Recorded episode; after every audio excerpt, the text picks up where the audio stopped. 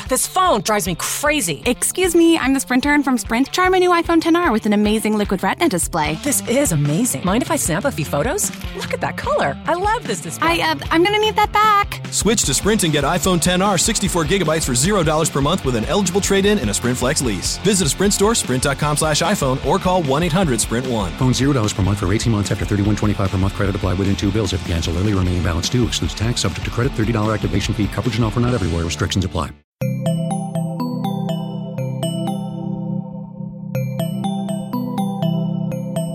Estás escuchando Posta, Radio del Futuro.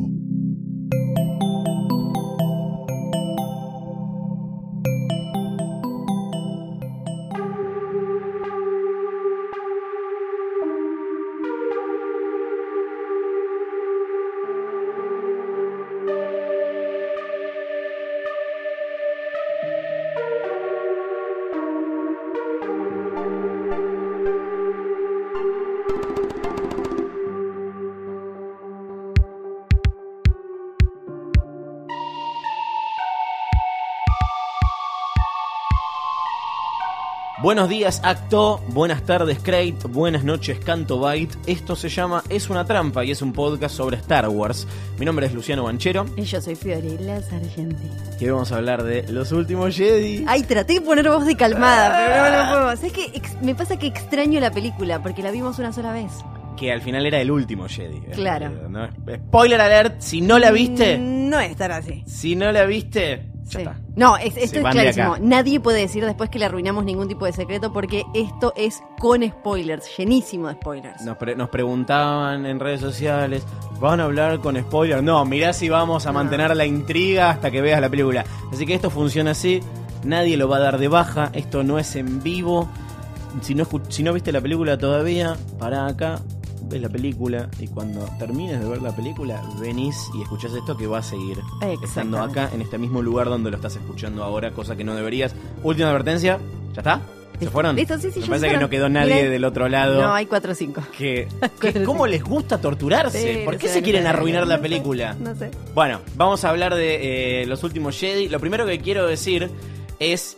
This is not going to go the way you think. No, esa era la frase más importante, sin dudas, que en, un, en, en algún punto uno podía pensar que era bueno, es como todo biribiri para que uno compre la entrada y piense que, viste, cuando te dicen, esta sí que es la diferente de tal franquicia o tal temporada de una serie o lo que sea, pero realmente eh, eh, resultó así con Los Últimos Jedi. Hay algo que me parece muy inteligente que hizo Rian Johnson, el escritor y director de la película, que después le tiraremos muchas flores. Muchas pero... flores, porque hizo muchas cosas inteligentes. Pero quiero arrancar con esto porque es con lo que, habiendo pasado unas treinta horas, unas veinticuatro horas, digamos, sí. Estamos grabando ahora, la vimos hace exactamente eh, un día, eh, lo que más me queda es cómo jugó, no solo con mis sentimientos, sí. sino con mis expectativas. Creo que una de las cosas que se propuso es, a ver, ¿qué está esperando la gente de esta, de esta película?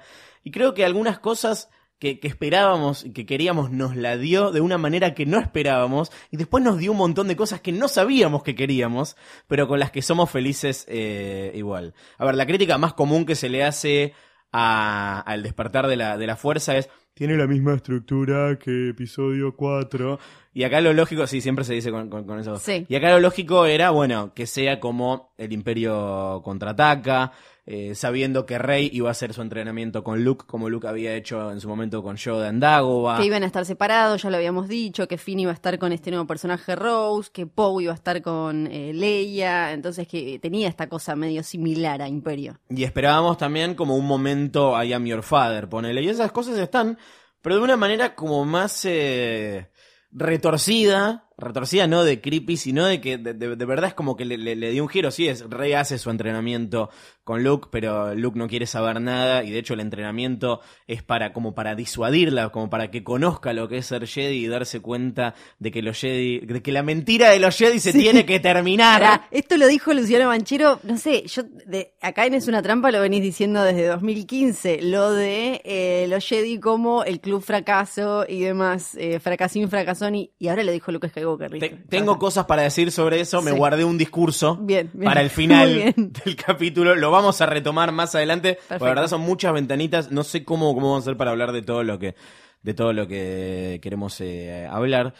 Y el supuesto momento soy tu padre, que lo hay, en, en, en, en la revelación con respecto a los al, al, al, al ¿cómo se dice? Al, al linaje de, de, de Rey, a su papá y a su mamá, es algo insignificante y está vacío cuando... Y ella lo supo todo el tiempo, o sea, sí. eso es, eso está buenísimo también. Que él le dice, vos ya lo sabías, lo estabas, te lo estabas ocultando porque no sos nadie. Eso me pareció como...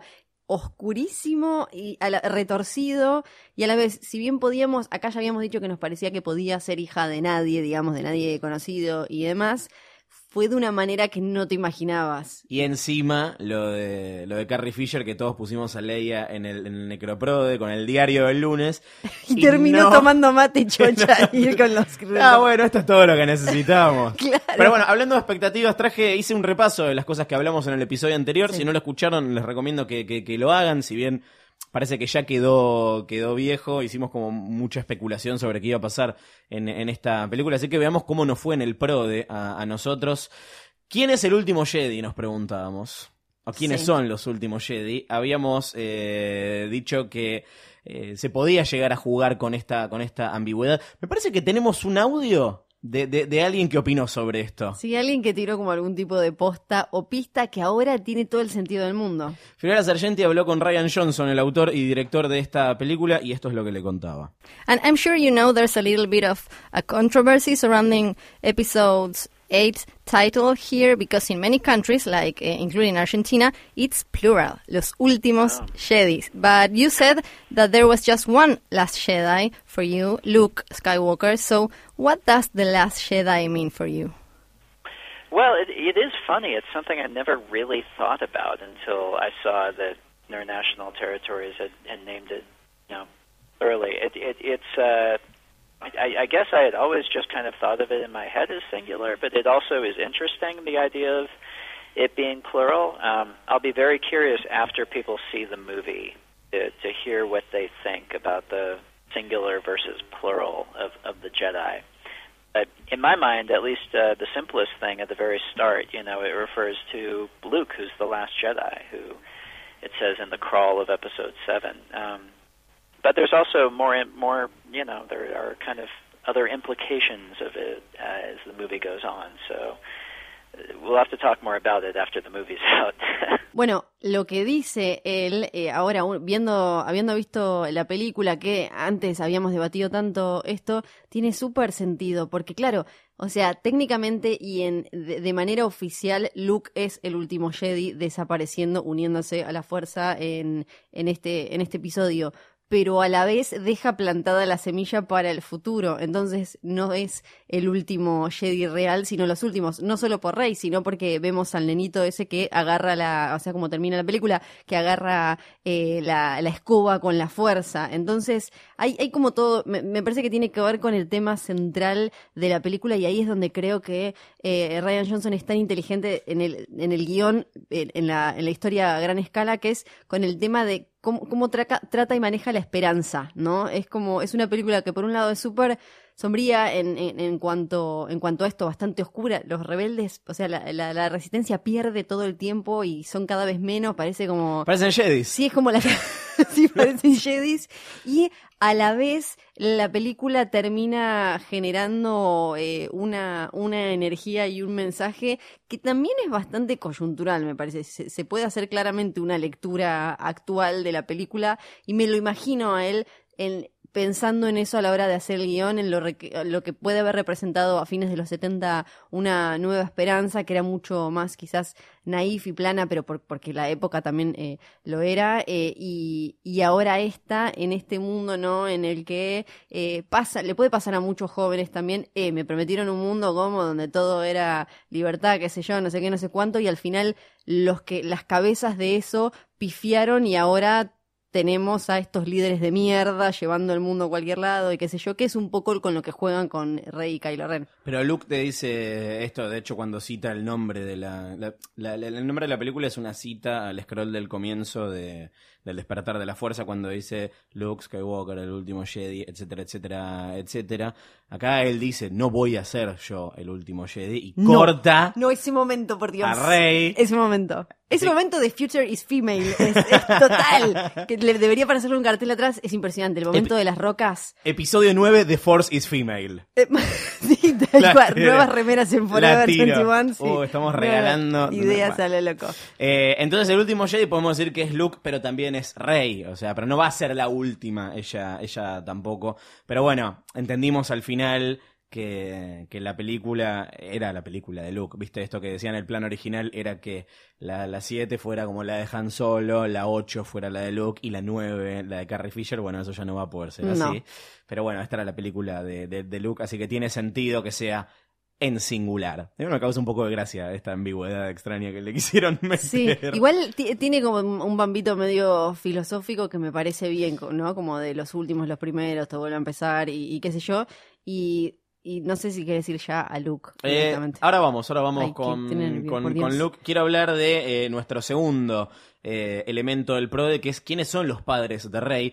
Yo me animé a decir que no era Skywalker. Acá como el consenso era que um, podía ser la nieta de Obi-Wan Kenobi. Sí. O nadie. O nadie. Lo, lo dijimos, ¿no? Sí, lo dijimos. Bueno, finalmente no es la hija de nadie. O sea, sí... Pero es como una cosa muy... Me hizo acordar a, a esto de, no sé, medio de, de la trilogía de Nolan, de Batman, mirá con lo que te lo estoy comparando. De, de, Bat, de un héroe puede ser cualquiera, Batman puede ser eh, cualquiera. Y acá es como un Jedi puede ser cualquiera, no hace falta que sea, si bien... No. No, y esto tiene que ver también con esto de invertir las expectativas, porque si se, se viene repitiendo desde los setenta... más o menos, que esta es la saga de la familia Skywalker, obviamente eso te, te sugería, te llevaba a pensar que ella podía ser integrante de la familia también, pero me parece que tiene que ver más con una cuestión del legado, que este, este poder, esta fuerza, se va pasando y pasa a manos de la nueva generación, entonces no era tan literal lo de la familia, no es que es Rey Skywalker o bla bla bla, y a mí particularmente si bien es como un, una revelación vacía, me gusta que, que, que al mismo tiempo signifique esto. Yo igual me imagino que hay gente que va a quedar decepcionada con, con, la, con la no revelación. Sí, pero, que esperaba que le digan, sos hija claro, de Yoda. Claro, pero para mí, sí, tal cual. Y de golpe se ponía verde, estaba haciendo como Mystique, se estaba humanizando. Para, para mí es mucho más fuerte y tiene mucho eh, más peso y me parece que hasta es un mensaje... Eh, más rico para, pienso en los nenes porque siempre Star Wars termina siendo una, una aventura para toda sí. la familia y demás, esta de ella es hija de nadie y, y por algún motivo la fuerza, eh, t- ella tiene una conexión especial y demás, porque si no veníamos muy en el mambo de el Chosen One, este Anakin Skywalker, medio como el Jesús de los midichlorianos, que eh, él le iba pasando este poder, esta conexión con la fuerza a, a su a su descendencia, a su prole, y era medio entonces como, bueno, al final no cualquiera, esto es lo que decías vos, no cualquiera puede ser un héroe, tenés que ser de esta familia super mega poderosa y los otros eran jedis pedorros no. al lado de ellos mágicos que de golpe no nadie los entrenaba y podían mover cualquier cosa. En cambio ahora no, lo que te muestran, y, y ni hablar que queda súper marcado con lo del nenito eh, al final, esto de que no puede, no, no, no es necesario esto de ser parte de una familia especial, mágica, el elegido y el no sé qué, no sé cuánto. Basta de la profecía del elegido claro. en las películas aparte, ya, ya, ya está. Sí, basta de Chosen Ones. Y me parece que tampoco era tan necesario el, el misterio, que es algo con lo que J J. Abrams juega mucho y todo sí. el tiempo de instalar como una incógnita alrededor de, de, de, de, de los protagonistas y que lo de dejaron de, deliberadamente eh, vago en la, en, la, en, la, en la película anterior. Me parece que algunos lo van a sentir como que hubo eh, demasiada construcción hacia la resolución del misterio y esa resolución no garpó. A mí me parece que está bien porque la verdad que no, no sé si yo necesitaba tanto saberlo. Y me parece que ahora eh, también todo lo que fue diciendo Rian Johnson me parece que fue muy inteligente y cuidadoso también en las declaraciones, porque lo que él decía de a mí me importa quiénes son los padres de Rey porque a ella le importa y a ella la lleva a hacer cosas claro. eh, y, y la lleva a actuar de, de, de determinada manera y tomar determinadas decisiones. Y eso queda clarísimo en la película. Ella lo que hace, eh, lo que venía haciendo, lo hacía por eso y en realidad siempre estaba buscando como una especie de familia o algo. Y de, tratar issues, de, le dice claro, y de tratar de eh, resignificarse eh, a ella misma y demás. Y eso es lo que venía diciendo Rian Johnson claramente. Los padres no son importantes importantes porque tiene este un gancho con el pasado y demás, sino porque la llevaba a ella a hacer estas cosas. Hablando de misterios con poca importancia, ¿quién es Snoke? Decíamos también, eh, no me acuerdo, ¿qué, qué, qué habías dicho vos? Que decían que era... Eh, es, ah, sí, Darth Plagueis. Darth Plagueis era como la, la que garpaba más en dando vueltas por ahí, por la web, que de alguna manera eh, había vuelto este este chabón de que le cuenta la historia a Palpatine, sí, a Anakin. No, pero de nuevo, para mí era, hubiese sido demasiado traído de los Malísimo, pelos que, que sí. arrastren... Eh, Esta, esta película es de, se trata de dejar atrás las cosas viejas, de matar al pasado, ¿no? Se trata de eso, de, de, robándome la frase de, de, de Kylo Ren. Y me parece que traer a, a, a un personaje oscuro, además, que se nombró una sola vez en una conversación. Súper como mitológico, así como no, era un Sith que bla, bla, bla, tenía como una, jugaba con la vida y la muerte, que era como nada, ¿no? Y, y, y en definitiva también, es como, es como estábamos esperando una respuesta a un misterio que no estaba ahí, en realidad. Y la respuesta de quién es Snoke era un, un personaje al que Kylo Ren le tenía que robar el poder. Era esto, bueno, esto seguramente también va a ser problemático para, para cierta gente, pero es como un no personaje, en definitiva. Es como alguien que... A mí lo que más me, me hace ruido es que es un tipo con mucho poder, poder que no entendemos de dónde por, proviene, porque otra de los, de los, de los plot twists de la, de la película tiene que ver con que era él el que genera, generaba el vínculo eh, vía la fuerza. El este, Tinder ese, este, el Tinder de la fuerza con el que los machió. Yo iba a decir el Skype de la fuerza, hizo, pero claro, me gusta más el Tinder. Es como que él los machió en Tinder y los dejó ahí chateando. Que, bueno, o sea, él evidentemente tiene este poder. No sabemos de dónde lo sacó, no sabemos quién lo entrenó. No, No, pero no como, creo que lo vayan a contar tampoco. No, pero como al final de la película abrieron el juego a esto de, che, acuérdense que hay más gente que maneja la fuerza por ahí. Me sí. parece que quizás si se llega a completar la historia de cómo Kylo Ren terminó convirtiéndose, eh, pasando de Ben Solo a lo que es hoy, me parece que ahí pueden llegar a contarnos, pero muy poquito más de lo de Snoke, me parece. No mucho más, porque tampoco creo que sea necesario. Yo creo que puede venir por el lado de algo que se olvidaron completamente en esta película, que son los Knights of Ren, ¿no? Sí, ¿dónde ¿qué, están? ¿Qué les pasó? ¿Qué les pasó? ¿Quiénes eran? Sí. Sí. ¿Qué estaban haciendo? ¿O lo guardaron para una novela o un cómic?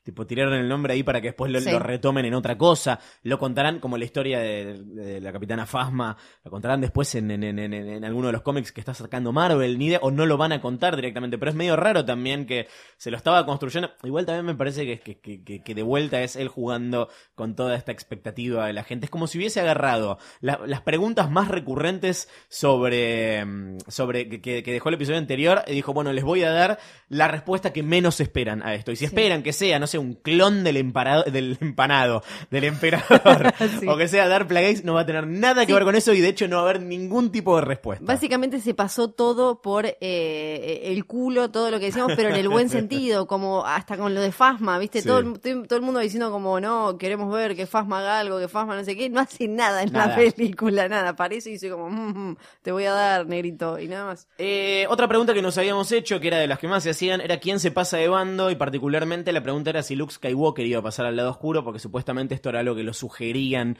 los pósters y, y todo esto de terminar con los Jedi y demás, que se lo tomaron medio de manera literal. Después, si Rey se iba a pasar al lado oscuro, si Kylo Ren iba a pasar al lado bueno.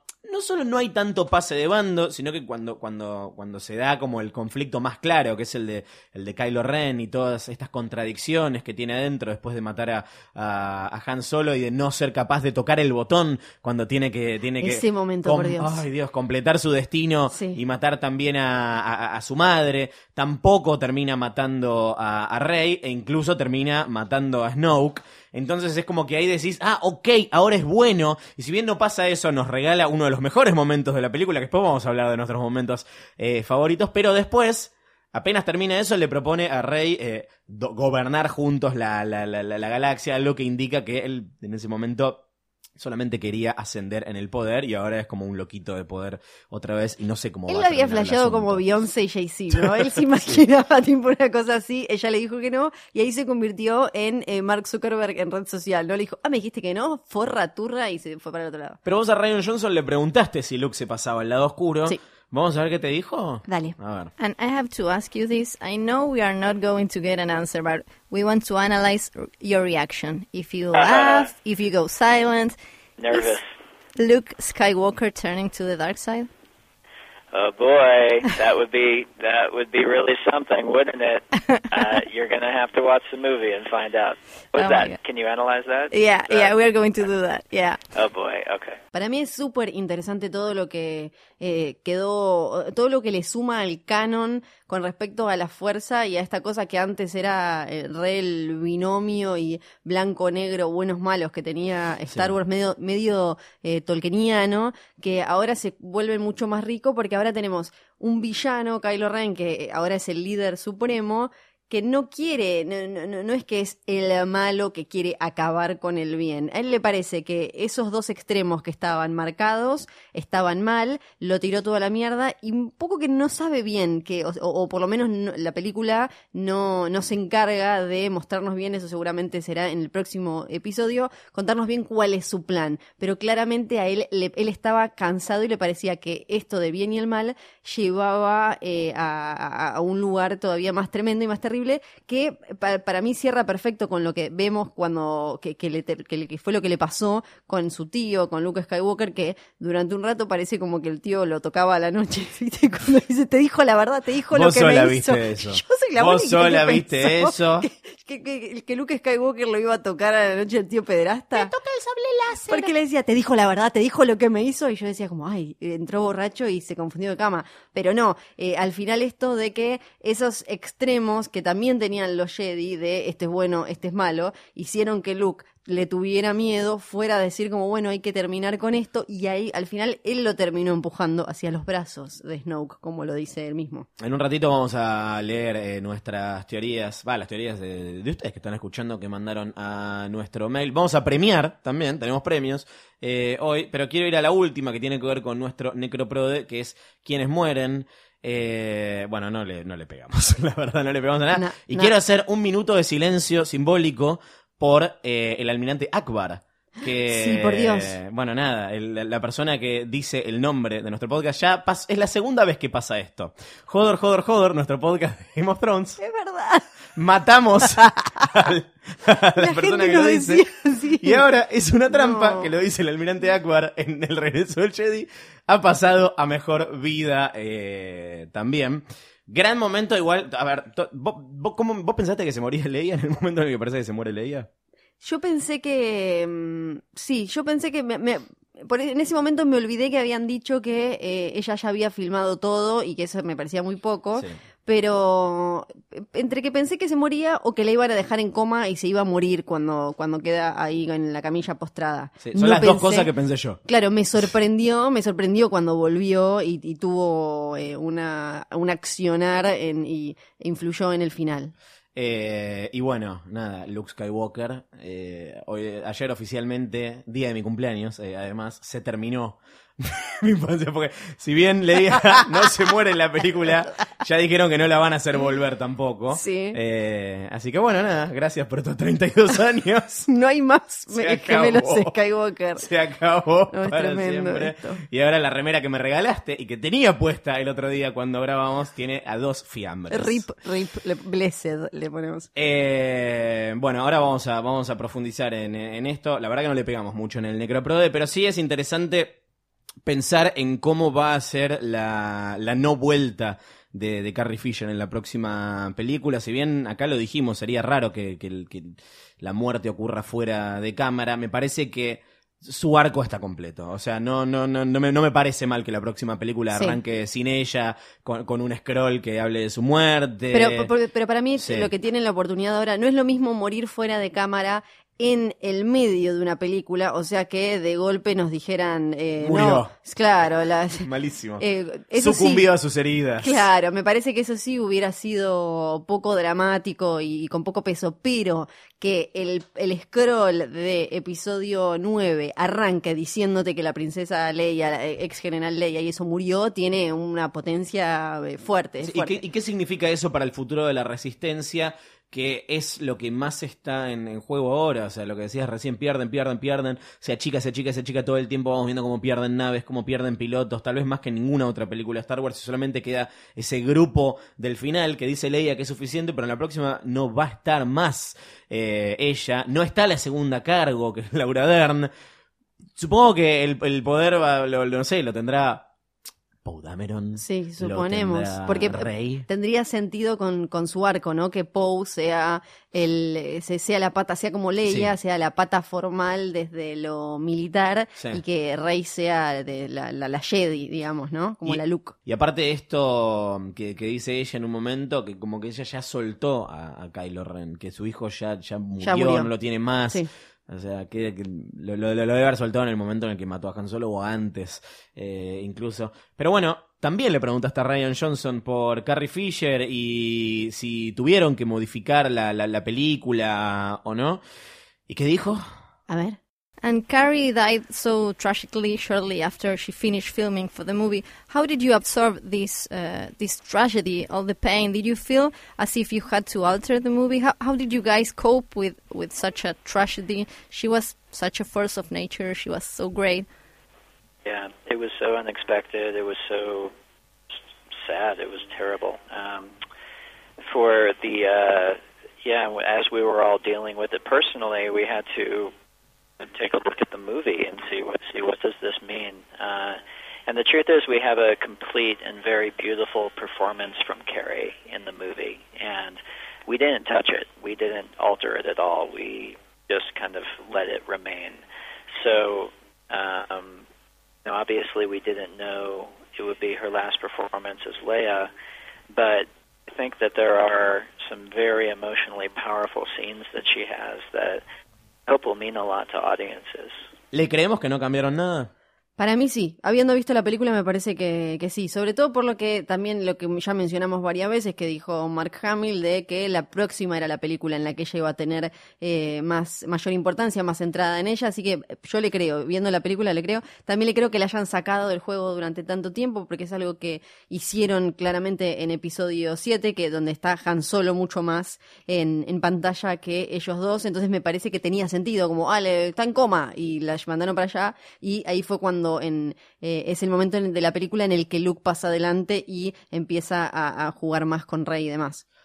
Vamos a, a ver qué cosas nos gustaron de la, de la película y qué cosas no nos gustaron tanto. Voy a arrancar yo. A eh, ver, sí, recién dale. Decía que el concepto de la película tiene que ver con dejar atrás el pasado, matarlo, si tenés que hacerlo. Me imagino a Rian Johnson escribiendo esto y yo no sé si eh, las, las, las puntas de, de, de lo que ocurre en, en, en la película las había bajado, no sé, J J. Abrams o Kathleen Kennedy o quien sea el guardián de los destinos de la saga. Eh, pero de verdad a él le toca lo, lo, más, lo más crudo y lo más, y lo más terrible, mucho más que la muerte de Han Solo, que habiendo visto esta película es como una boludez eh, al lado de, de, de todo lo que pasó. Pero me gusta esto de, más allá de lo que, de lo que duele eh, perder a los, a los héroes, mucho de la película tiene que ver con ir para adelante y no estar tan apegado a lo que fue, eh, literalmente y metafóricamente. Incluso eh, el tema de estar atado a, a hay como una, una buena metáfora que es cuando, cuando prenden fuego los, la, la puta Biblia Jedi. Eh, y que ya se caga de risa. Tipo, ja, ja, ja, ¿por qué querés ese libro de mierda? Claro, tipo, ya está, o sea, no puedes seguir robando con no. Han, Luke, Leia, ya está, ya tuvieron su historia. Todos me parece que van teniendo el cierre que, que se merecen. Y sobre todo me parece que los personajes nuevos están teniendo las introducciones que se merecen. Los que aparecieron en la película anterior, que particularmente lo que más eh, celebré es, eh, más allá de la alegría de volverlos a ver a todos, es... Están construyendo buenos personajes eh, nuevos y en esta película siento que casi todos, y ahora vamos a ver, tienen como mucho desarrollo. Incluso meten los personajes nuevos que meten en esta, están casi todos muy bien de nuevo. Para mí la película un poco padece la, la, la sobrecarga de personajes, tiene mucha, mucha gente. Y es que si pensás, eh, el Imperio Contraataca que tiene como dos tramas paralelas sí. y esta tiene como cinco. En realidad, a ver, para mí tiene como como como... dos líneas, que una es la de Rey, Kylo y Luke, o sea, y, y todo lo que hay en el medio, o sea, Snoke y, y, y demás, y la de Leia, Poe, Finn, Rose, D J, y, y, sí, ellos, claro, y cómo no, convergen. Claro, pero las, cuando en un momento las abre tanto, sí. eh, quizás, eh, acá spoileando lo, una de las partes que me parece que quizás puede ser lo más flojo, es que después en algún momento te queda un poquito tirado de los pelos alguna, enganchar alguna, vol- volver a trenzar esas historias, porque sí. separan mucho a los personajes, a diferencia de en el Imperio Contraataca, donde están separados pero un poco más agrupados, porque en un momento están está Poe y Leia, eh, los, son, hay como cinco lugares eh, en juego. A mí lo que más me gustó, y no es de, de olfa porque hablé con el señor, es eh, Rian Johnson. Porque me parece sí. que también siempre veníamos confundiendo en este tipo de películas lo que es la mano de un director con visión y demás detrás y todo eso, que esperábamos como, no sé, de Ed, Edgar Wright haciendo Ant-Man, ponele, que fuera como Shaun of the Dead pero con personajes de Marvel. Y acá, esto que decía él de yo lo que quería hacer en una buena película de Star Wars, me parece que se nota y que tomó, no solo no solo que es, me parece muy talentoso desde lo visual y que está lleno de momentos, de escenas, de tomas que te querés tatuar, de, de bellas que son, y que agarró ciertos clichés de la, de la saga y les di una vuelta de tuerca desde lo estético y demás. En cuanto a guión, me parece que todo es muy inteligente lo que hizo, lo que hizo con los personajes viejos, con los personajes nuevos. Era súper complicado lo que le tocaba, y creo que esto es lo que vieron, porque salió hace muy poquito que esto de aceptarle la nueva trilogía fue sin que él picheara una idea. O sea, fue no como, hay historia. No, le, no que... le dijo, se me ocurrió tal cosa, dijo, contemos otra otra cosa. Él dijo, claro, él dijo como, che, tengo ganas de hacer más de esto. Bueno, dale, le dijeron. Eh, o sea que confiaron eh, realmente, porque cada vez est- está dando más eh, la pauta de que Eh, no hay tanto pensado, o sea, no es que arrancaron episodio siete, el despertar de la fuerza, sabiendo quién iba a ser el padre de Rey. Para mí había como un montón de posibilidades dando vueltas, y fue él el que las ordenó y el que hizo que personajes que eran un teaser, y que el despertar de la fuerza yo la amo y me encanta, pero es divertida, es como sí. una gran aventura el despertar de la fuerza, una película de aventura de, de cosas imposibles que tenés diez años y, y te encantaría flashear y demás. Ahora esta es una película que todo tiene un algo más. Lo que pasa es que, a ver, el despertar de la fuerza tenía la obligación de ser ese tipo de película. Sí, claro. Era reintroducir a los personajes viejos, introducir a los personajes nuevos, algo que empiece y termine pero a la vez continúe. Esta es como siendo el segundo acto de una historia que se cuenta en, en, en tres partes. Obviamente el, el, el, lo más jugoso del drama y el conflicto central está en la parte del medio. En la tercera veremos cómo, cómo se resuelve, pero era lógico que, más allá de cómo lo quieran comparar con el Imperio Contraataca y si se parece eh, o no, el, el desafío que tenía él era introducir todo este drama. Eh, incluso a, a veces cuando las, las películas se ponen demasiado oscuras, eh, de, ter, terminan siendo como una cosa opaca que no, le, que no le gusta a nadie, o pesimista. Y me parece que si bien hay un montón de cosas deprimentes, termina en una buena nota y te, te, te deja con ganas de ver cómo sigue. Me gustó que tenga final, o sea, que sea una cosa que más allá de que es el nudo, empieza y termina. El chabón es como, sí, yo no sé qué van ahí. a hacer, no sé qué van a hacer en el nueve, porque es como, po- podrían ser dos y este es, y este es el final. El tipo sí. hizo todo, es como si, si, si lo hubiese hecho sin pensar que después tenía que, que, que venir otra, y eso me parece que requiere de, de, de, de muchas agallas, y que, bueno, nada, el guión es, es espectacular, es un relojito. Curiosamente re, retoma algo que George Lucas hizo en las precuelas, en las precuelas que boludeamos, que no sé qué, no sé cuánto, que es meter mucho mucha cuestión política y social en, la, en una película de Star Wars, porque toda la trama de Rose, de D J, el personaje de Benicio del Toro sí. y de Canto Bight, tiene que ver con eso, con le, el, el capitalismo, eh, usando a la guerra y el conflicto. ¿Quiénes se benefician que... con el con la inestabilidad permanente de, en la, de que la, está galaxia. la galaxia desde siempre? Ya Exacto, y me parece que, por un lado, desde el mundo Star Wars está buenísimo porque por un porque vemos qué es lo que pasa cuando, en, entre la gente que no son lo, nuestros personajes, eh, los rebeldes y el Imperio o la New Order o, o quien sea, o la First Order, digo, la New Order. o la First Order o quien sea. Y además eh, mete y eh, afianza esta idea de el bien y el mal no son tan así. Si el bien necesita comprarle un X-Wing a alguien medio sucito, va y se lo compra y, y demás. Y con el personaje de Rose es donde más se nota también toda esta cosa hasta medio de proletariado que, y, y de, de creer en una causa y del pueblo levantándose y demás, que eh, la vimos en Rogue One, ponele, la primera, la primera escena, cómo arranca la película, que para mí es increíble, está buenísima, igual eh, el despertar de la fuerza también era súper poderosa, es, eh, es Rogue One condensada, o sea, los chabones que después con, con Rose contándonos su historia, no eran nadie, no tenían nada en la galaxia, no eran hijos de senadores, princesas y, y demás, y qué sé yo, eran nadie, y los tipos iban ahí a saber que morían, llevaban no sé cuántos bombers para que uno lograra meterle las bombitas a no sé qué, eh, me pareció que era fuertísimo. Le preguntaste a Rian Johnson por esto de si tomó al Imperio Contraataca como modelo para hacer esta película, y mira, escuché lo que te dijo. The Force Awakens has a lot of A New Hope in it.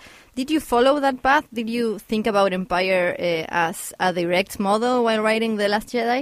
Um, I tried not to really think about it. I tried just to follow the path of what these characters needed, you know, where they should go. And because even though the setup coming into The Last Jedi has some similarities to The Empire Strikes Back, you know, we have our hero going off to meet a Jedi master in a remote location, and he's split up from the rest of his friends in the Resistance.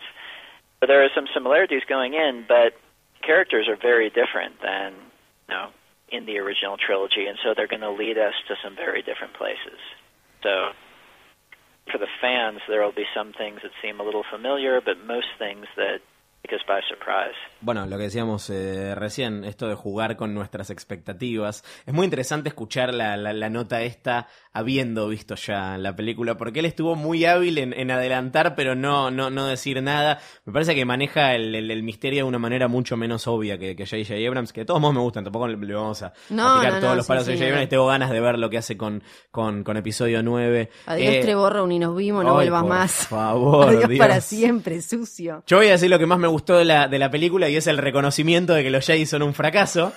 Y acá viene tu carta con tu puto discurso. Que Star Wars es, es, es, es constantemente Star Wars una saga de promesa y decepción. Y acá lo... lo, lo, lo es la lo, carrera lo de los Pumas. Sí, es exactamente claro. Eso. Vos pensás, Anakin... Y esto pueden escuchar las temporadas anteriores de Es una trampa, lo decimos desde siempre. En la Feria del Libro, de... en la Comic Con, lo dijimos en todos lados. Anakin iba a ser el elegido... Se pasó al lado oscuro, Luke era la, la nueva esperanza, él es la nueva esperanza del título. También se apagó esa esperanza, aunque no se pasó al lado oscuro, eh, perdió la esperanza esa. Bueno, ahí, ahí su, su arco termina con, con cierta, no quiero decir redención, porque no sé cuánto le hacía falta redimirse. Algunos encontrarán polémico este momento de, de oscuridad al que llega cuando tiene el instinto, ese ese ese momento... Es de debilidad para mí, sí. ¿No? Más que de oscuridad. Es como él creía que estaba haciendo el bien, y con la historia de su viejo y qué sé yo, ¿no? Para mí él había flasheado como lo mato y queda como fantasmín de la fuerza bien y le evito al mundo un mal. Pero fíjate cómo Anakin Skywalker crea a Darth Vader, o sea, se convierte el mismo en Darth Vader, y Luke Skywalker sin pasarse al oscuro. Rey se lo dice, vos creaste a Kylo Ren. Entonces no me parece mal que Luke plantee el final de los Jedi, de hecho estoy re a favor, así que aguante esta bien, película, bien. No sé qué va, no sé qué va a pasar, eh, la verdad es que el, el, el, el final, o sea la última, última escena, después de que termina la historia de los personajes, digamos, en esa escena extra del pibito con el anillo y la, y, y la escoba, me parece que está muy bien como semilla de lo, de lo que viene, y de declaración de principio de esto que decíamos, que eh, este heroísmo está en todas partes de la galaxia. Y me parece particularmente interesante que haya puesto esto y que justo Johnson esté eh, picheando la posibilidad de hacer una saga fuera de la familia Skywalker. Que ahora lo sabemos, lo empezó a hacer acá. No porque sea ese nene después el protagonista de la película, no creo que sea algo tan literal. No, después si pasa nada, buenísimo. Eh, sino abrir el juego y salir un poco de, de la trama de esta familia que ya, ya está, ya lo vimos. Rey no es hija de Luke, Luke no tiene descendencia, no, no, no, o sea acá era un Virgo, Luke como muere, un, un curita. No tiene, o sea, van, van a estar todos muertos. O sea, Luke en los, en los, en los cómics, en, la, en el antiguo universo expandido, tenía toda una descendencia que continúa el, el, el legado de, de los Jedi muy en el futuro. Acá nada, o sea, volaron a la mierda todo, todo eso. Y hay gente que creo que le va a molestar muchísimo lo que, lo que hicieron, porque básicamente se termina la familia Skywalker. Eh, pues sí, porque Rey sí, no le, sí, de alguna sí. manera sí. Y... Y Kylo Ren no va a sobrevivir la próxima, la próxima película. O sea, no Leia puede. Ya está, el hijo de Leia ya está, eh, Rey no es hija de nadie, la familia Skywalker se, se, se, se terminó. Pero me parece, más allá de, de, de cosas con las que tengo sentimientos encontrados, y digo, ah, bueno, pero tal vez hubiese sido lindo que continuara Nada, hay que no, soltarlo soltar. y dar paso a lo, a, lo, a lo nuevo, y me genera mucha intriga qué va a hacer él, qué tipo de historias va, va a contar en otros rincones de la galaxia que nunca visitamos. Y aplauso, medalla y beso para Dave Filoni, que ahora termina Star Wars Rebels, o terminó ahora, no me acuerdo, eh, no, me parece que le faltan eh, episodios, porque con Rebels él ya venía haciendo eso, y ahí terminás de ver como, ah, por eso lo siguen teniendo, ahora termina Rebels, pero él sigue en la órbita, y siempre lo metieron eh, bastante como, no en la mesa chica, ¿no? Pero siempre lo, lo tuvieron cerca y demás, porque Filoni la tiene clara, no solo lo había demostrado con Clone Wars, pero con eh, Rebels, hizo esto ya él, ¿no? Demostrarte que saliendo de los Skywalker, super mega chosen one, familia mágica, los Tudor de, de Star Wars y demás, había un montón de gente haciendo cosas, y hasta pibitos que eh, descubrían que tenían la fuerza y demás, y cómo es, y supo hacer algo rico con eso. Entonces eres como, ah, mira, Filoni ya había hecho esto también. ¿Pasamos al plano de las cosas que no nos gustaron tanto?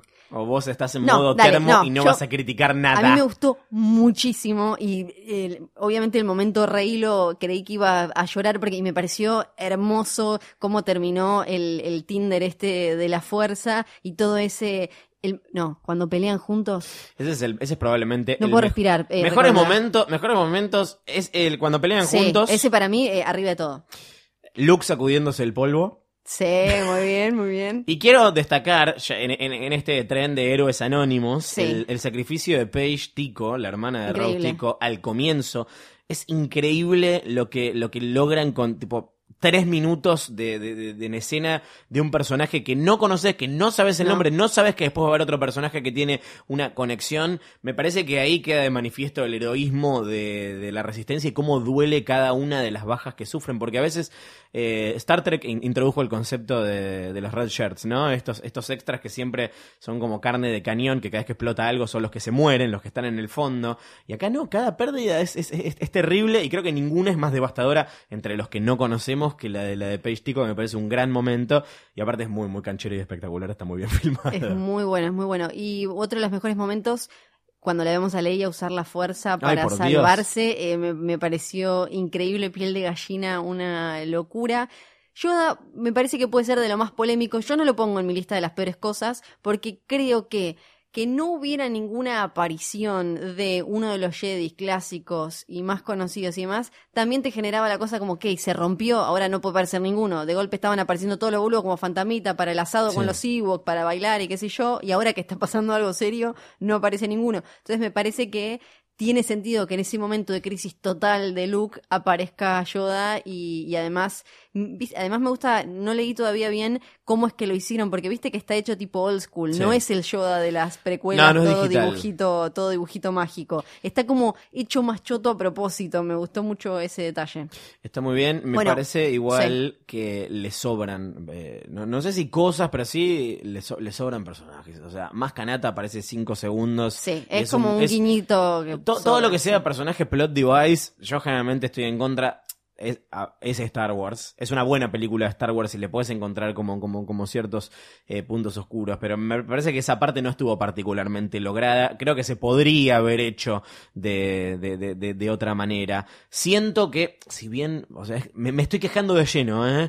Tipo que dos horas y media de Star Wars a mí me hacen muy feliz, y probablemente eh, después de verla de, de, de, inmediatamente la, la quiero ver de vuelta, o me gustaría que dure media hora más, pero lo cierto es que se siente un poco que es extensa y que es la película más larga de la, de, de, de, de la saga. Me parece que eso... Eh, hay, hay cosas que no llevan del todo a ningún lado. Me parece que está muy bien lograda la parte de esto de la oscuridad en la isla, ¿no? Que es como una representación física de lo que se habla tan simbólicamente eh, todo, todo el tiempo. Ese agujero que hay ahí en el que entra Rey y, y, y, y da paso a esa secuencia espectacular en la que hay un montón de Reys y el chasquido eh, y demás. Eso no lleva a ningún lado en ningún momento. Sí, yo creí que iba a haber algo un poco más obvio, pero después yo le iba a bardear a esa Eso está, a esa eso está es, para mí es imbardeable sí. esa escena, porque está muy bien hecha sí. y Rian, y Rian Johnson hay que, o sea, hay que reconocer cuando alguien introduce algo nuevo a, a una serie de películas que se ven todas más o menos igual.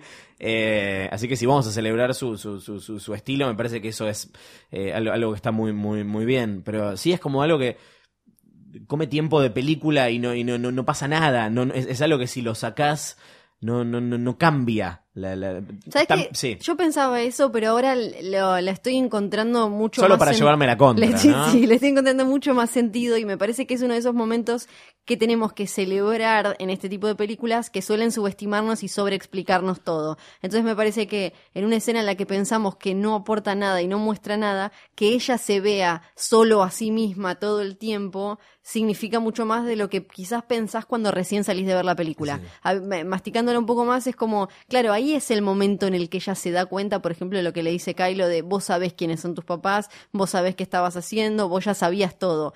Que ella se vea a sí misma todo el tiempo y no esa respuesta que buscaba, que, que, que quiere decir en realidad que ella ya tenía todo, que también es lo que le dice Yoda. La pibita esta ya sabe más de lo que dicen todos estos libros rancios y, y demás. Entonces me parece que quizás es un poquito larga y lo del agujero negro es medio meh, pero eh, en realidad es una escena que se necesita para entender que eh, Rey a partir de ahí ya se estaba haciendo la boluda, ya era consciente de esto.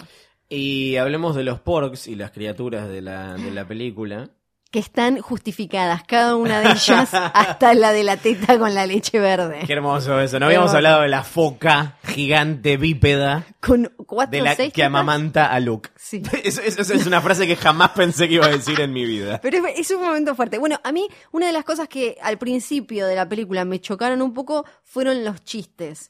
Después entendí y encontré el equilibrio y, y lo vi, pero en un principio me chocaron. Igual Star Wars tiene humor desde A New Hope, desde el setenta y siete tiene chistecitos metidos, pero en un, en un primer momento fue como... Eh, estoy mucho sí, yo leí a alguien que puso que parecía el chiste del comienzo, lo del Capitán Hux, es, es, es medio Robot Chicken. Que sí, es, como, o sea, es verdad. Robot Chicken es, tiene es medio, mucho chiste sí. autorreferencial y autoconsciente. Es medio padre de familia también. Sí, eh, y es medio raro, pero... pero está bien. Está mal. Suena como algo... Está in character, suena sí. como algo que haría Poe Dameron. Y sí, o sí. sea, en definitiva está justificado. Bueno, Poe Dameron, una de las mejores cosas para mí de la, de la película, como... Porque hasta ahora Finn y Poe en El Despertar de la Fuerza me parece que eran de los más pedorreados. Porque Finn era un comic relief que andaba por ahí, lo único que hacía era gritar Rey, Rey, Rey. Ahora acá lo vimos tomando decisiones, lo vimos tratando de ser el héroe, tratando de darle una solución a algo, aprendiendo cuando están, exacto, sacrificándose. No. Cuando está en Canto Bight aprende de Rose y aprende de lo que ella le cuenta y le muestra, y Poe Dameron también, o sea, vemos en esta a todos ellos, a los tres nuevos, pifiando y aprendiendo. Algo que me parece que ni siquiera está en una sola película con los tres originales. Voy a introducir el momento polémico en este episodio de Es una trampa, que en temporadas anteriores eh, lo hicimos. Eh, a medida que va saliendo una película nueva, va cambiando nuestro ranking y es hora de ver cómo queda el ranking de las películas de Star Wars post Los Últimos Jedi. Quiero aclarar, no vamos a incluir a Rogue One en, esta, en este ranking. No, Vamos no, a rankear perfecto, los ocho sí. capítulos de la saga hasta, hasta ahora. Eh, lo puse en Twitter, yo lo compartí en Twitter en caliente. Voy a sostener el, el ranking que, que tuiteé. Tampoco pasó tanto tiempo desde de que la vi. Y esto en un mes puede cambiar, en un año puede cambiar de nuevo. Cuando salga la nueve va a volver a, a cambiar o no, veremos. Eh, ¿Querés que arranque yo? Sí, por favor, a ver. Mi puesto número ocho, en este caso, manteniéndose en el fondo de la tabla, es Episodio dos, El ataque de los clones. ¿Sí? La película más insalvable nah. de la historia de Star Wars, la película que más sufrí eh, viendo. Eh, si no me, no me, no me acuerdo en qué puesto la había, la, la, lo había ubicado la otra vez. Eh, siempre tengo, tengo como dilemas entre los últimos dos. Eh, pero no, pero episodio dos me, me sigue pareciendo horrenda e insalvable. Episodio uno está en el, en el puesto número siete. Episodio tres, La venganza de los Sith, sigue siendo mi puesto número seis. Así que queda la, la trilogía de las precuelas ahí ordenadas tres, uno, dos sí. eh, abajo. Ahora te voy a discutir igual. ¿Querés arrancar? Decime, decime tus tres últimas. Para mí la peor, lejos, es La amenaza fantasma. Además tiene hasta el peor nombre, el nombre más eh, estúpido, Estoy de acuerdo, pedorro. No, no me gusta para nada, me parece que es insufrible. Entiendo que está mal que le hayan hecho bullying al niño este, que al niño Anakin, que ahora después anda, no sé, paquero por ahí o qué sé yo. Pero me parece que todo, todo lo que intentó meter era... Yo George Lucas era dificilísimo, eh, todo todo era poco, eh, te gener, no te generaba empatía, nada nada está nada está bien, nada cierra. Me parece que la amenaza fantasma es la peor, pero el ataque de los clones, ahí en el palo. Está siempre muy peleado. Ese ¿Cuál? momento, en el, los momentos románticos en el lago y el pase de la pera. No, pero discúlpame, I, like, I, I, I, hate, I hate sand. I hate sí, sand. No, Basta. No, sí. Y tu la, número seis. La venganza de los Sith. Bien, está bien. Sí, ahí claro. está la mejor claramente sí, de, la, de la trilogía. Mi puesto número cinco es El regreso del Jedi, episodio seis. Es la que rankea más abajo de, de la trilogía original. Es, es raro porque es la primera película que vi de Star Wars. Yo empecé por la, la seis o la tercera en ese, en ese momento. Y la verdad que no quiero quedar apegado a la nostalgia. No quiero pensar que la mejor es la primera que vi, como le pasa a mucha gente. Viéndola hoy, la verdad que no se sostiene. Eh, no es una sucesora digna del Imperio Contraataca. No había manera, me parece, también de, de, de ser una buena sucesora de esa película que había elevado las expectativas. Pero como cierre de la trilogía original no funciona. Me parece que introduce alguna de las peores cosas que después continúan las, las, las precuelas. Muchas decisiones equivocadas en, en esta todo el película. Tiempo. Hay cosas que todavía me gustan y, me, y, y rescato, pero no, no alcanza para rankear no, más con, arriba. Aún con mi amor por los Ewoks y que también yo tendría Star Wars por los Ewoks, no puedo, la, la pongo en el mismo, en el mismo lugar. Puesto número cuatro para mí es El despertar de la fuerza. ¡Te copiaste!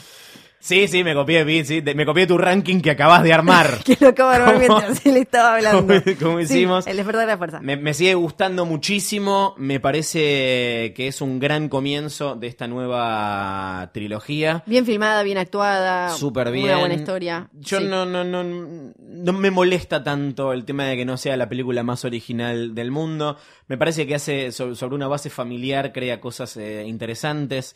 Me parece que respeta a los personajes originales y me parece que lo más fuerte y lo más importante que tiene es que eh, introduce un set nuevo de, de, de personajes que tengo que, que nos dio ganas de verlo por dos o las películas que sean eh, más. Tu número cuatro entonces es El despertar de la fuerza. El despertar de la fuerza, claro que sí. Bien, ¿algo para comentar del despertar de la fuerza? No, ya hablé un montón igual del despertar de la fuerza, pero me parece que, que sí y que también eh, haciendo una lectura más de la industria y demás, es la película que tenían que hacer para sí. reinstalar esta Star Wars después de las precuelas y para volver a de- despertar esta chispa y este amor y demás. O sea que me parece que es la película que se necesitaba y además la veo todavía hoy y me parece que cierra, es súper redondita, está súper sí, bien. Contame dónde la viste porque no está para ver legalmente en ningún lado. Si El despertar de la fuerza es la película que necesitábamos, sin dudas Los últimos Jedi es la película que merecíamos y es mi nuevo puesto número tres, medalla de bronce para Los últimos Jedi. Para mí es superior al despertar de la fuerza, toma las cosas que, que estaban buenas de esa película y me parece que la lleva mucho más allá y su mérito más grande, más allá de todas las cosas que venimos nombrando en este, en este capítulo, es esto de llevarlo al próximo episodio, literalmente, pero, pero también metafóricamente, a la próxima generación, que es algo que eh, la verdad no me imaginé que iba a pasar en esta película, que se iban a guardar para la, la, la, la, la, la siguiente. Eh, me da mucha curiosidad qué va a pasar con el nueve, espero que no se manden de vuelta la del regreso del Jedi y, y espero que, que la terminen bien, vamos a ver, sí. Pero hoy es mi puesto número tres. Sí, el, el mío también me parece que en los dos niveles que la... Perdón, podemos... pensé que venías tan termo que le ibas a poner número uno. No, okay. no, pero, pero me contuve. Igual, digo, ayer, ayer cuando a, ayer salimos de, de, de, de ver la película y lo primero sí. que gritó fue, es la mejor película en la historia del mundo. Sí. Tipo, no de Star Wars, del mundo. Es, es mi película favorita del mundo, la voy a ver hasta que me muera. No, me gustó un montón, la quiero ver un montón de veces, pero me, me contuve y la puse en el puesto número tres, pero me parece que los dos niveles en los que la podemos analizar, esto que decís vos, cómo lleva todo para adelante, lleva la marca para adelante, la abre, la dispara para un montón de lugares distintos, y la historia que eh, podía llegar a estancarse y quedar como en un loop este de, de, de, de, de melancolía y, y demás, y de estar en, metido en el pasado y bla, bla, bla, que suele terminar matando un montón de grandes franquicias que ahora andan dando vueltas por ahí resucitadas. Mi puesto número dos, eh, hablando de cosas que empujan eh, para adelante y que transforman el, el juego, es El Imperio Contraataca, el episodio cinco, de, que, que hizo lo, lo, lo más raro que podía hacer. Hoy, hoy no hay secuelas como, como, como esta, de verdad, no, no, no hay... segundas películas, por más que después la pienses como la quinta, eh, no hay segundas películas que, que hagan lo que creo que hizo muy bien Los Últimos Jedi y que hizo de manera perfecta el Imperio Contraataca, que es construir y, y, y potenciar sobre lo que ya estaba. Es la película que voy a ver mil veces hasta que me muera. Probablemente es la mejor película de la saga todavía, pero acá estamos hablando de películas eh, favoritas. Pero bueno, nada, mi puesto número uno lo vamos a comentar después. ¿Cuál es tu número dos? Mi número dos es Una Nueva Esperanza. Ah, ¿y por porque, qué número dos? Porque obviamente me encanta y me parece que es, es la película que transformó eh, la cultura pop y la que vemos y nos enamoran un montón de cosas y demás, pero en realidad es un cuentito bastante simple y hay un montón de cosas de las que son las que a mí más me gustan de Star Wars que no aparecen en A New Hope porque fueron construyéndose después cuando... Como Lando Calrissian, tu personaje favorito. Obvio, o sea, el mejor, el más cancherísimo. Eh, que Eh, me parece que una vez que George Lucas entendió como, ah, para esto garpaba al final y eh, terminó liberando el universo, ahí se hizo mucho más atractivo, por lo menos para mí. Entonces la pongo en el puesto número dos. En el puesto número, tu puesto número dos es Una Nueva Esperanza. Exacto. Entonces, ¿qué es mi puesto número uno? Porque si bien el Imperio Contraataca construye muy bien sobre esa base, para construir esa magia tenés que tener eh, una base increíble. Y para mí, la, la primera, la que empezó todo... Es la más perfecta, es la, la, la, la, la más redondita de todas. Y sí, es un cuento, es simple, pero es original, es nuevo. Y así como no había ninguna secuela hasta el Imperio Contraataca que hiciera esas cosas en una segunda película, no había ninguna película como Star Wars y me parece que al día de hoy no la hay. Por más que hagan doscientas mil después, la primera va a ser la primera y particularmente sigue siendo eh, mi favorita. Porque tu primera es el Imperio Contraataca. Para empezar, porque sí, Una Nueva Esperanza es la base que hizo todo posible, pero es como el pan de pizza. No me divierte comer el pan de pizza. No puedo creer. Está bien el pan de pizza, pero sin todo lo otro no es tan copada. Entonces, para mí... El para, Imperio... para mí estás equivocada, porque la pizza es buenísima, pero la base es la harina. Y la wow. harina mata a la pizza. Bueno. Y Star Wars es la harina y el Imperio Contraataca es la pizza. Para mí el Imperio Contraataca es todo porque empieza... Y la pizza es la mejor comida del mundo. Claro, estamos de acuerdo. Pero sin eso. Harina no existe.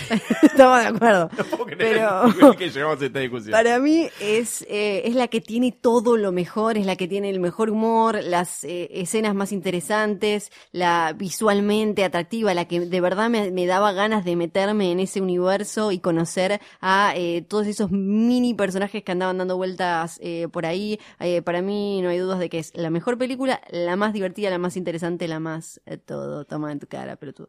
Queremos saber cuáles son sus rankings. Mándenlos a esunatrampa arroba posta punto f m. Mándennos sus rankings, mándennos sus teorías a partir de ahora, si ya... como nos imaginamos, vieron la película o escucharon esto y se enteraron de todo lo que pasa. Manden sus teorías de cómo sigue, qué puede pasar en episodio nueve. Nosotros la semana que viene, bueno, en próximos episodios, vamos a estar eh, haciendo también nuestra especulación sobre lo que viene. Tenemos más episodios eh, de Es una Trampa por delante. Y a medida que nos vaya cayendo un poco la ficha de que es lo que vimos ayer, y a medida que la, vaya, la, la vayamos viendo tres, cuatro, cinco veces más, sí, seguramente vamos a tener un entendimiento mejor de qué carajo está pasando en la galaxia. Mientras tanto, nos mandaron sus teorías eh, de qué iba a pasar en este episodio, y tenemos unas remeras hermosas de nuestros amigos de Very Difficult, las mejores remeras de esta galaxia. A mí me gusta mucho una que tengo, que es la de Millennium Pizza, que es el delivery espacial, con el Millennium Falcon en forma de eh, grande de mozzarella. Sí, eh, y ahora tienen una que es increíble con eh, la figura de la cara de Leia y dice Rebel. Es, en la, es hermosa. Así que pueden elegir su remera de Star Wars. Gracias, Very Difficult, que hoy premia alguno de los mails que vamos a leer ahora. Sí, sí, como por ejemplo el de Karina, que le agradecemos porque además nos dibujó ¡Karina! un porg. Sí, nos dibujó, nos dibujó un porg y dice Es una trampa. Es súper largo, pero básicamente nos cuenta que había ido con pocas expectativas a ver El despertar de la fuerza y que quedó muy, muy, muy super manija, ah. y ahora está incluso eh, dibujando porgs y eh, haciendo mil cosas más. Mandó un mail súper extenso, no lo podemos leer todo, pero le, le agradecemos y le vamos a contestar por privado. Son, son bastante largos todos, ¿eh? Como que se coparon bastante con las teorías. Nos gusta que nos manden mails eh, extensos y elaborados. Sí, eh, también nos escribió Mar Matías, que nos cuenta que tiene entradas para ver la película tres veces en cinco días. Es un genio. Sacó para el jueves y el martes en la sala esa que es muy muy grande con la pantalla grandotota. Digo gracias porque me hace sentir menos solo, sí, aparte. Y para el domingo en español porque va a llevar a los hijos. En estas últimas dos semanas me di el gusto de ver las tres trilogías eh, y episodio, las tres trilogías serían las dos y la y episodio, las dos trilogías y episodio siete con mis hijos y fanatizarlos como es debido. Entonces ahora las va a llevar a, a ver episodio ocho. Él dice que para él Leia tiene que morir, como no. habíamos dicho nosotros, y pifiamos. Eh, Luke no va a jugar un papel demasiado grande. Capo. Va a ser el Yoda de Rey en esta trilogía, pero no va a jugar un papel. Y la teoría más falopa, y esta no es mía, dice, sino que la leí por algún lado y no recuerdo bien, es que Kylo Ren no es del todo malo, sino que como Vader está conflictuado y quiere salvar la galaxia. Bueno, esto se lo habían adelantado un poco ya, eh, incluso los actores. Yo no creo que Kylo Ren quiera salvar la galaxia, pero viste que los villanos, sobre todo los que son tan complejos y conflictuados como, como este, tienen como su manera de pensar que están haciendo lo, lo correcto. Sí, en sí, este claro. caso es purgar a la galaxia de toda esta mierda vieja, eh, religiosa. Y no sé qué es lo nuevo que quiere arrancar Kylo Ren. Vamos a ver. Porque él, él me parece, es como una especie, en, en episodio ocho, es una especie de anarquista sí. que quiere cambiar todo y patear todo. A diferencia de Hux, que es, es un poco make the galaxy great again, y que lo que él quiere es como vinieron todos estos loquitos y armaron todo este quilombo y quiere volver como una cosa eh, de mucho más imperio y demás que nos queda súper claro. Y le, también nos escribió Ramiro Novoa, es eh, muy largo, dice, tiene una teoría bastante falopa. La cosa es así: estoy convencido de que esta nueva saga es acerca de cómo Rey se pasa al lado oscuro, convirtiéndose en el nuevo terror de la galaxia al estilo Vader. Sí, como lo están leyendo, creo que la gente involucrada en este proyecto le quiere mostrar a George Lucas cómo debería haber contado la historia de Anakin Skywalker en las precuelas. Si nos ponemos a pensar quiénes laburan en Lucas, me gusta porque hay como una novela en sí, su sí. teoría, ¿no? No es que sea, no es que fanfiction. Eh, los que los que laburan en Lucasfilms en la actualidad o son fans que crecieron viendo la trilogía original, o bien son personas que trabajaban con Jorgito y se lo tienen montado en un huevo.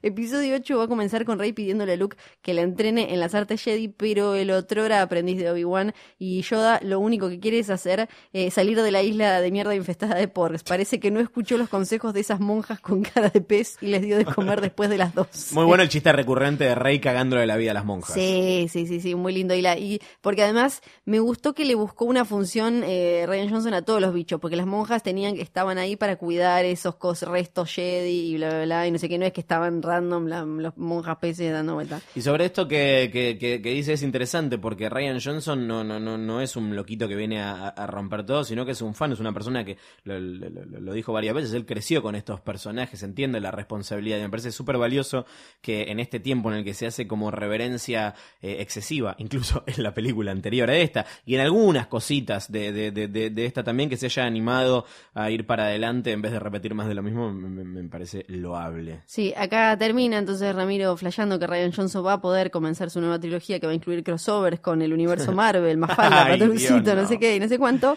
Y que si nos parece falopa su historia, bueno, lo mismo le dijeron los colaboradores a George Lucas cuando hacía el episodio uno y no solo no los escuchó, sino que estrenó la película igual. Bien, gracias Ramiro.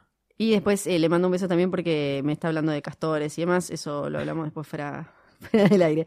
También nos escribió Jonathan, nos saluda desde Punta Arenas, una luna del planeta Chilenion cuatro que está en una galaxia muy muy lejana, allí donde también encontramos otro satélite natural llamado T D F uno, guiño guiño para Flor. Cuáles, por extrañas razones, describen órbitas similares, sin embargo pertenecen a planetas diferentes. Dice que nos descubrió hace un par de meses revisando los archivos imperiales de Spotify y se han vuelto mis compañeros de trabajo a todas horas Ay. por esta y otras transmisiones como la de Triple H. Sin más textos amarillos que desaparecen en perspectiva, hacia un punto de fuga les dejo mis teorías acerca de las Jedi, que por cierto no son más que conjeturas basadas en mi leve percepción de la fuerza. Entonces ahí eh, lo que él dice es esto de que Rey era hermana de Kylo Ren, sí. Boom. Porque si bien ha pasado una generación completa desde que Padme dio a luz a Luke y Leia, no se ha visto un gran avance en la tecnología de guerra. Dicho esto, no esperemos que haya un avance en el campo de las imágenes por ultrasonido. Ah. Vamos, Padme no sabía que eran mellizos hasta que nacieron. No me sorprendería que Leia haya dado a luz otro par de mellizos y que por razones de la fuerza hayan dado por no nacida a Rey. Ah, tiene como toda una... La que pobrecita vivió como carroñera en Jakku con padres adoptivos que la abandonaron a su suerte. Claro, ahí hay como una vuelta de tuerca. Mientras el consentido de Kylo pudo disfrutar de sus verdaderos padres, vivió con todas las comodidades, fue entrenado por Luke, le compraban todas las figuritas de colección cuando hacía berrinches y solo para que después se dé vuelta como un calcetín, encima lo deja sin contrato a Harrison Ford. La historia de Kylo Ren es la historia de los hijos únicos, ¿no? En definitiva. ¿Vos? Eh, no estoy de acuerdo, ya no, si querés, eso lo, lo podemos charlar en otro episodio, me parece. Eh, bueno, y después dice, Leia muere más al puro estilo de Obi-Wan, o sea, de un cuadro al otro por corte directo hecha sábana flotante. Bueno, eh, terminó siendo Luke. Phasma muere derretida en lava de Mustafar, porque sí, Luke morirá, difícil de ver el futuro de este Jedi es. Le mandamos un beso entonces a nuestro amigo de Punta Arenas. Me gusta cómo escribe este amigo de Punta Arenas. También eh, Jami nos escribió, todos son eh, muy elaborados. Chicos, así que va a estar difícil la verdad. Los últimos Jedi son Luke, Rey y Chewbacca. Después de haber visto a Han morir frente a sus propios ojos, se ve dolido y decide acompañar a Rey a la isla donde vive Luke para ver si así consigue cerrar esa etapa de su vida. Ahí descubre que en realidad es sensible a la fuerza. Sería hermoso. Lo que es sensible es a los pork porque se hizo vegetariano. Podemos decir que esta es la película en la que Chewie se hace vegetariano, ¿no? Es increíble ese momento, es hermoso. Sí, no vive ensalada. Acto seguido le dice a Luke si puede ayudar a entrenarlo junto a Rey. Logra finalizar su entrenamiento, pero se da cuenta que ya no cree en el lado luminoso. A Han no le sirvió la luz a la hora de morir, está lleno de odio hacia la Primera Orden y hacia los Jedi. Se pasa al lado oscuro, pero sigue por su propio camino, decidiendo formar un grupo llamado la Chubanda Oscura. Por su favor, objetivo no es intentar derribar a la Primera Orden. Para conseguirlo necesitas que Luke y Rey se pasen al lado oscuro. Algo que ninguno de los dos sabe es que Chewbacca en realidad es uno de los Jedi más poderosos en la historia de la galaxia, junto al mismísimo maestro Yoda. Y bueno, en lo que nos dice es que después, en episodio nueve, cuenta todo el viaje de ellos tres hasta lograr convertirse en los poderes dominantes del lado oscuro. No va a ser fácil, pero seguramente lo logren. Y después tiene otra teoría falopa, que es que Jar Jar Binks es Snoke, que también la había visto dando vueltas por ahí. Sí. Teoría no tan falopa, dice Rey es nieta de Obi-Wan, esto ya lo habíamos eh, hablado, Luke es el último Jedi, Rey no está ni de un lado ni del otro, hace lo que dice su corazón. Ay, qué lindo, me gustó este. Este fue Jami, que estuvo muy bien. Jami. Lisandro, Jami. Mark Jami. Mark Jami. Okay. Lisandro eh, nos tira varias, eh, muy, es, la verdad es que está muy prolijito el mail, nos dice, Rey viene del lado oscuro de la fuerza, por eso Snoke le dice que fulfill your destiny, completar su destino, que se haga cargo de su herencia, digamos, nieta de Palpatine, tira, mira, en vez de no, Obi-Wan. Mala. Luke no estuvo tan solo en la isla, además, además de porks y monjas cara de pescado, cada tanto lo visitaban los fantasmas de Obi, Yoda y Qui-Gon. Bueno, eso, ¿los veía? O sea, ¿se visitan? ¿Cómo es la onda? A mí con lo de Yoda después me quedó como la... Porque... Yo creo que se vieron en algún momento, ¿sí, no? Después, ¿eh? Sí. Y o su viejo, y hacen un consejo Jedi fantasma, ponele, y los vamos a ver en la peli. Bueno, tenía como un... Yoda apareció. Bonus falopa yapa, van a ayornar un poco a los Force Ghosts, no van a hacer una cosita brillante. Acá, acá tenía, tenía algo de sentido. Holográmica como eran antes, los van a hacer un toque más realista. Mirá, ni que lo hubiera visto antes. Sí. Vamos a conocer también algo del pasado de Finn, dice, acá no, en eh, episodio siete le dice algo así como, vos no sabés nada de mí, guacha, amás eh, Kanata, y si me hace que tuvo una infancia dura, no, no creo que sea igual importante no. La historia de Finn, que en un momento habíamos flasheado también, eh, internet había flasheado con que era el hijo de Lando, supuestamente por un juguete que había aparecido en Amazon, ¿te acordás de eso? Sí, sí, porque solo hay un negro en toda la galaxia claro. Y este es su hijo. Sí. Luke tiene miedo por lo que pasó con Ben Solo y sabemos en Star Wars el miedo es el primer paso hacia el lado oscuro. Acá le pegó bastante porque Luke actúa por miedo a lo que le puede pasar. Por eso el chabón está en una zona gris. Acá le recontra pegó. Estoy seguro de que le van a sobrar un toque algunas escenas, así como eh, pasa en episodio siete con Han Solo y los bichos con tentáculos. Sí, como sobra esa escena. Que es medio una paja, dice. También que va a ser una de nuestras favoritas y todos vamos a amar a Rian. Este chico es vidente. Y esperar con ansia su trilogía. Va a quedar en el top tres... donde yo personalmente tengo Mira. La amenaza fantasma. Listo, perdió la Chau, remera. La ¡Pervertido! Sí, quería decirles eso a Re. Tengo un tatuaje de la reina Amidala. hagan muchos episodios de esta temporada, por favor. ¿Cómo podés ganar y perder la remera en un solo párrafo, bueno, Lisandro? Nada. Me gustó porque le metí un plot twist al final. Claro, fue tremendo esa. Y eh, a ver si creo, creo que mandó otro uh, mail. ¿O es otro? ¿Él? No. No, no, no, es otro. Y perdí uno, ahora no lo estoy encontrando. A ver acá. Ah, sí, acá. Leandro. Hola, Lorenzo y Florencia. Hola. El último Jedi, obviamente, es una fusión estilo Goku y nunca supe cómo se llama. Vegeta, Vegeta. No, Vegeta. Vegeta. ¿Por qué Vegeta? No, bueno, debería ser Vegeta, pero por cómo entre... los japoneses pronuncian la G es Vegeta. Ok, perfecto. Entre Luke y Rey, que la primera vez sale mal y sale un Jedi todo gordo con la cara de Luke y se tira pedos con la fuerza y más cosas escatológicas. Después sí, hacen la fusión posta para pelear con Kylo, pero se quedan charlando media hora de por qué mató a Han y por qué hizo pelota todo cuando lo estaba entrenando y se gasta el poder de la fusión y no lo pueden matar. Rey es hija o nieta de Qui-Gon y Obi-Wan. Eh, Yoda los casó y pudieron adoptar, pero como todos Jedi son garcas y la abandonaron. Snoke era un empresario multimillonario con un peluquín medio colorado que tenía un reality que en un momento de su vida fue presidente de Estados Unidos. En la lamentable reelección descubrió los midiclorianos y los compró todos, pero se zarpó como Fabián Vena en el final de Resistiré y se los comió todos y quedó medio deforme. Bueno, igual tiene sentido, Resistiré, la resistencia. Claro, esto cierra. Necroprode, el, el general Hux, Kylo se la hace comer por Gil, se la hace Yo, caber sí, bastante. Pensé que lo mataba, ¿eh? Venice... Gran, gran momento, quiero decir, cuando le dice, Supreme Leader is dead. Don't clip the Supreme Leader. Sí, sí, sí, sí, sí, exacto. Eh, y en algún momento B B ocho va a morir, pero al final lo no. reviven, obviamente con las esferas del dragón. Otra cosa, ¿cómo nos quisieron vender que el bebocho negro iba a ser protagonista de la película y aparece tres segundos? Bueno, pero ¿qué tres segundos, no? Porque él es el que los encuentra. No, no, Basta, es mi amigo, no, B B nueve. Bebocho B B nueve, malo. Y nunca me acuerdo ni cómo se Malocho llama. Malocho se llama. Malocho, Malocho, por favor, ya está listo. Bebocho y Malocho. Es Malocho. Es Malocho. Bueno, ¿quién se llevó la remera? Eh, me gustó... ¡Ay, es muy difícil! El, el, Lisandro venía muy bien, pero la, al final dijo que la amenaza... Igual hay que tener huevos. ¿Sabes qué? Yo voy con Lisandro y la bueno, amenaza dale. fantasma. La meta, yo, vamos, vamos pero necesitamos que nos mande tatuajes de amidala, Lisandro, si es que eso es verdad. Te quedás con la remera sí y solo sí nos mandás eh, foto de tu, de tu tatuaje. Así exacto. Te podemos seguir haciendo si era todo bullying. Blef, eh, listo, chau, no nos sirve. Bueno... No puedo creer que ya hablamos de esta película, no puedo creer que faltan dos años para ver cómo sigue todo esto. Es una trampa arroba posta punto f m, es el mail donde nos pueden mandar sus teorías, rankings y demás. Necroprode no, porque ya está. Igual nada, sí, sí, sí, si la aciertan o no nos vamos a enterar en dos años.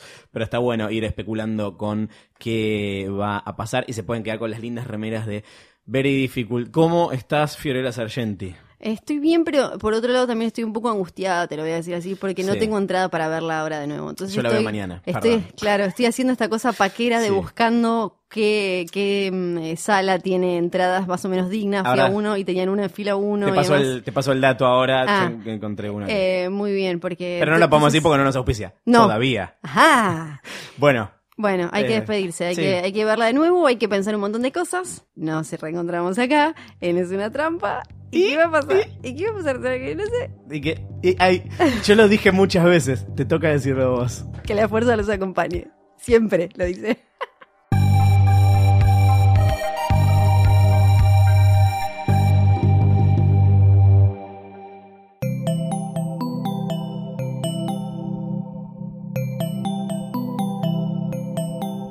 Si te gustó este episodio, hay mucho más para escuchar en Posta.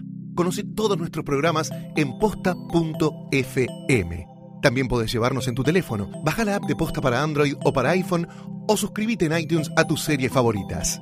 Seguí escuchando Posta, Radio del Futuro, cuando quieras y donde quieras.